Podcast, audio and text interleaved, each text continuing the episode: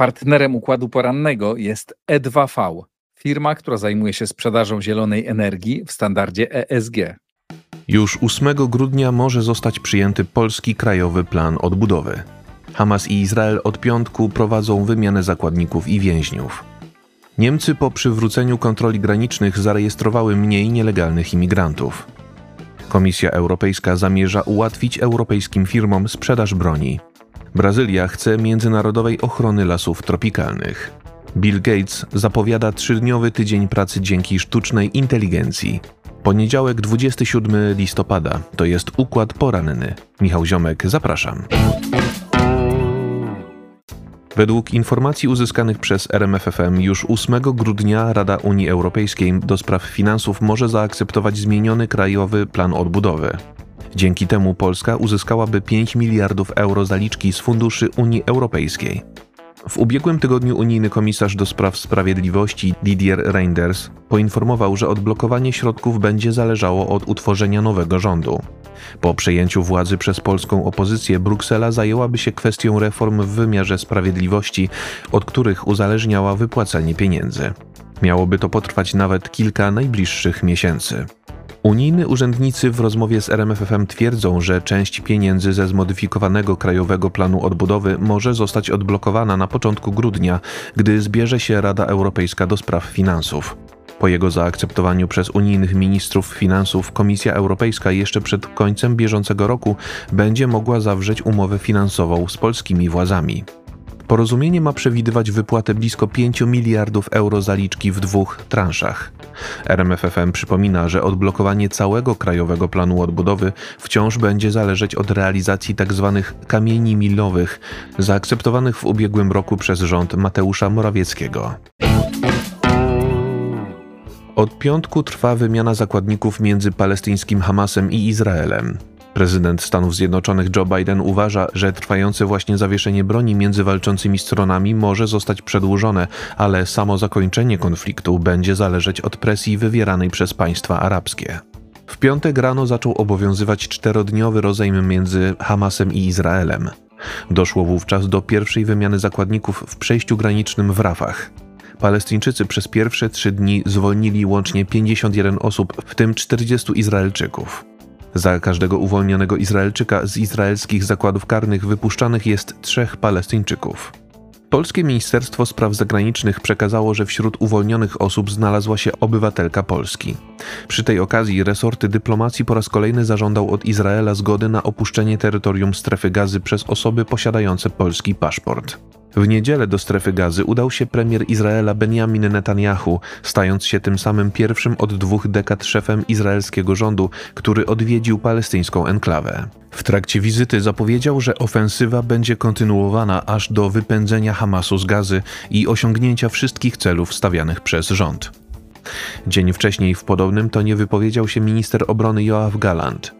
Dodał, że Hamas wciąż przetrzymuje sporą grupę zakładników, a wszelkim negocjacjom z Palestyńczykami będą towarzyszyć bitwy i bombardowania.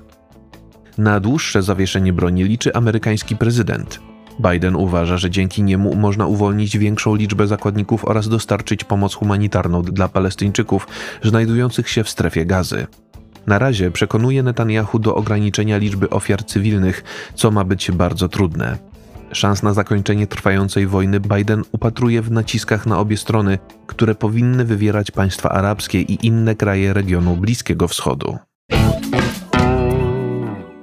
Wprowadzenie przez Niemcy kontroli granicznych miało zredukować liczbę nielegalnych imigrantów próbujących przedostać się na terytorium tego kraju o blisko 40%. W ubiegłym miesiącu federalna minister spraw wewnętrznych Nancy Faeser przywróciła stacjonarne i mobilne kontrole na granicach Niemiec z Czechami, Polską i Szwajcarią. Uzasadniała ten krok koniecznością powstrzymania nielegalnej imigracji oraz walki z przemytnikami ludzi.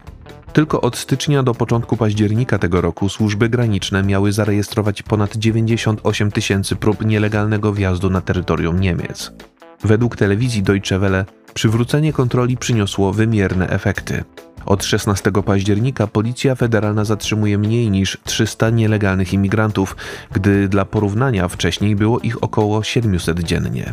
To oznacza spadek o prawie 40%. Zdaniem policji ograniczenie nielegalnej imigracji jest również związane ze wzmocnieniem kontroli na granicy węgiersko-serbskiej. Ogółem w pierwszych dziewięciu miesiącach bieżącego roku wnioski o udzielenie azylu na terenie Niemiec złożyło 234 tysiące osób, a więc o 73% więcej niż w analogicznym okresie ubiegłego roku. Samorządy twierdzą, że z tego powodu nie są już w stanie zapewnić zakwaterowania i opieki większej liczbie uchodźców. Komisja Europejska pracuje nad mechanizmem mającym pozwolić na łatwiejszą sprzedaż broni przez europejskie koncerny zbrojeniowe i rywalizację z amerykańskimi firmami, informuje portal Politico. Wojna na Ukrainie stała się bodźcem do zwiększenia wydatków na zbrojenia przez państwa należące do Unii Europejskiej. Większość najlepszych kontraktów zbrojeniowych trafia nie do europejskiego przemysłu zbrojeniowego, ale do firm ze Stanów Zjednoczonych. Jest to możliwe głównie dzięki procedurze zagranicznej sprzedaży sprzętu wojskowego AMS, w ramach której obce rządy mogą dokonywać zakupów bezpośrednio u władz Stanów Zjednoczonych i nie muszą negocjować z amerykańskimi firmami. Od początku wojny na Ukrainie w ten sposób do Europy trafiło 95% uzbrojenia zakupionego w USA. W przyszłym roku Komisja Europejska ma przedstawić swoje własne rozwiązania wzorowane na amerykańskich procedurach. Według Politico Bruksela jest świadoma przewagi Waszyngtonu w kwestiach militarnych, ale poprzez swoje działania chce dać impuls europejskiemu przemysłowi zbrojeniowemu. W ubiegłym tygodniu francuski Airbus i szwedzki Saab zaapelowały do europejskich rządów o zmniejszenie swojego uzależnienia militarnego od Ameryki. Brazylia proponuje utworzenie Międzynarodowego Funduszu na rzecz zachowania lasów tropikalnych. Ich istnienie ma duże znaczenie dla walki ze zmianami klimatycznymi, a brazylijskie władze mają ambicje stania się jednym ze światowych liderów w zakresie ochrony środowiska. W tym tygodniu w Dubaju rozpocznie się blisko dwutygodniowy szczyt klimatyczny Organizacji Narodów Zjednoczonych. Będzie on poświęcony głównie kwestii powstrzymania zachodzących zmian klimatycznych, a więc zatrzymania wzrostu globalnej średniej temperatury poniżej 1,5 stopnia Celsjusza. W jego trakcie brazylijski prezydent Lula da Silva zaprezentuje projekt ochrony lasów deszczowych. Przewiduje on utworzenie międzynarodowego funduszu, który pozwoli na sfinansowanie odszkodowań właścicielom gruntów i mieszkańcom pomagającym bronić zalesionych obszarów Amazonii. Dziennik Financial Times zauważa, że tereny lasu amazońskiego zamieszkuje głównie biedniejsza część brazylijskiego społeczeństwa, dlatego bardzo często przyjmują oni atrakcyjne z ich punktu widzenia oferty ze strony przemysłu wydobywczego. Pozyskiwanie przez niego drewna i wydobycie złota przyczynia się tymczasem do wylesiania Amazonii. Brazylijska minister środowiska Marina Silva w rozmowie z gazetą podkreśla, że obecne rozwiązania w zakresie ochrony lasów tropikalnych skupiają się na wypłaceniu pieniędzy przemysłowi wydobywczemu, aby w ten sposób zatrzymać wylesienia. Nowe rozwiązanie pozwoliłoby na zaoferowanie pomocy osobom już w tej chwili chroniącym obszary leśne i pozostawiającym je w nienaruszonym stanie. Brazylia poprzez wspomnianą inicjatywę ma zamiar zmienić swój wizerunek, stając się jednym z liderów ochrony środowiska na świecie. Zamierza więc zerwać z polityką poprzedniego prawicowego prezydenta Jaira Bolsonaro, który nie widział problemu w eksploatacji lasów amazońskich. Tylko w pierwszych ośmiu miesiącach bieżącego roku lewicowemu rządowi udało się zredukować ich wycinkę o blisko połowę. Financial Times przypomina, że lasy deszczowe w Brazylii, Indonezji i Demokratycznej Republice Konga mają duże znaczenie dla ochrony klimatu z powodu pochłaniania i magazynowania przez nie dwutlenku węgla. Zdaniem Billa Gatesa rozwój sztucznej inteligencji doprowadzi do skrócenia tygodnia pracy do zaledwie trzech dni. Amerykański miliarder zaznacza, że zmiany wprowadzane w rozsądnym tempie nie doprowadzą do likwidacji miejsc pracy.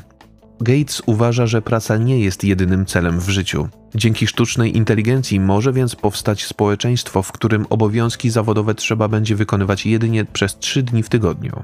W przyszłości maszyny będą mogły wyprodukować całą żywność i wiele innych rzeczy, dlatego ludzie nie będą musieli pracować tak ciężko. Miliarder podkreślił, że zapotrzebowanie na ludzką pracę wciąż nie maleje, zwłaszcza jeśli człowiek jest w stanie dopasować swoje umiejętności do nowych wymagań. Tym samym roboty nie zastąpią całkowicie pracowników, chociaż rządy będą musiały pomagać im w przebranżowieniu się. Zmiany dokonujące się w odpowiednim tempie nie powinny być więc zagrożeniem dla ludzkiej pracy.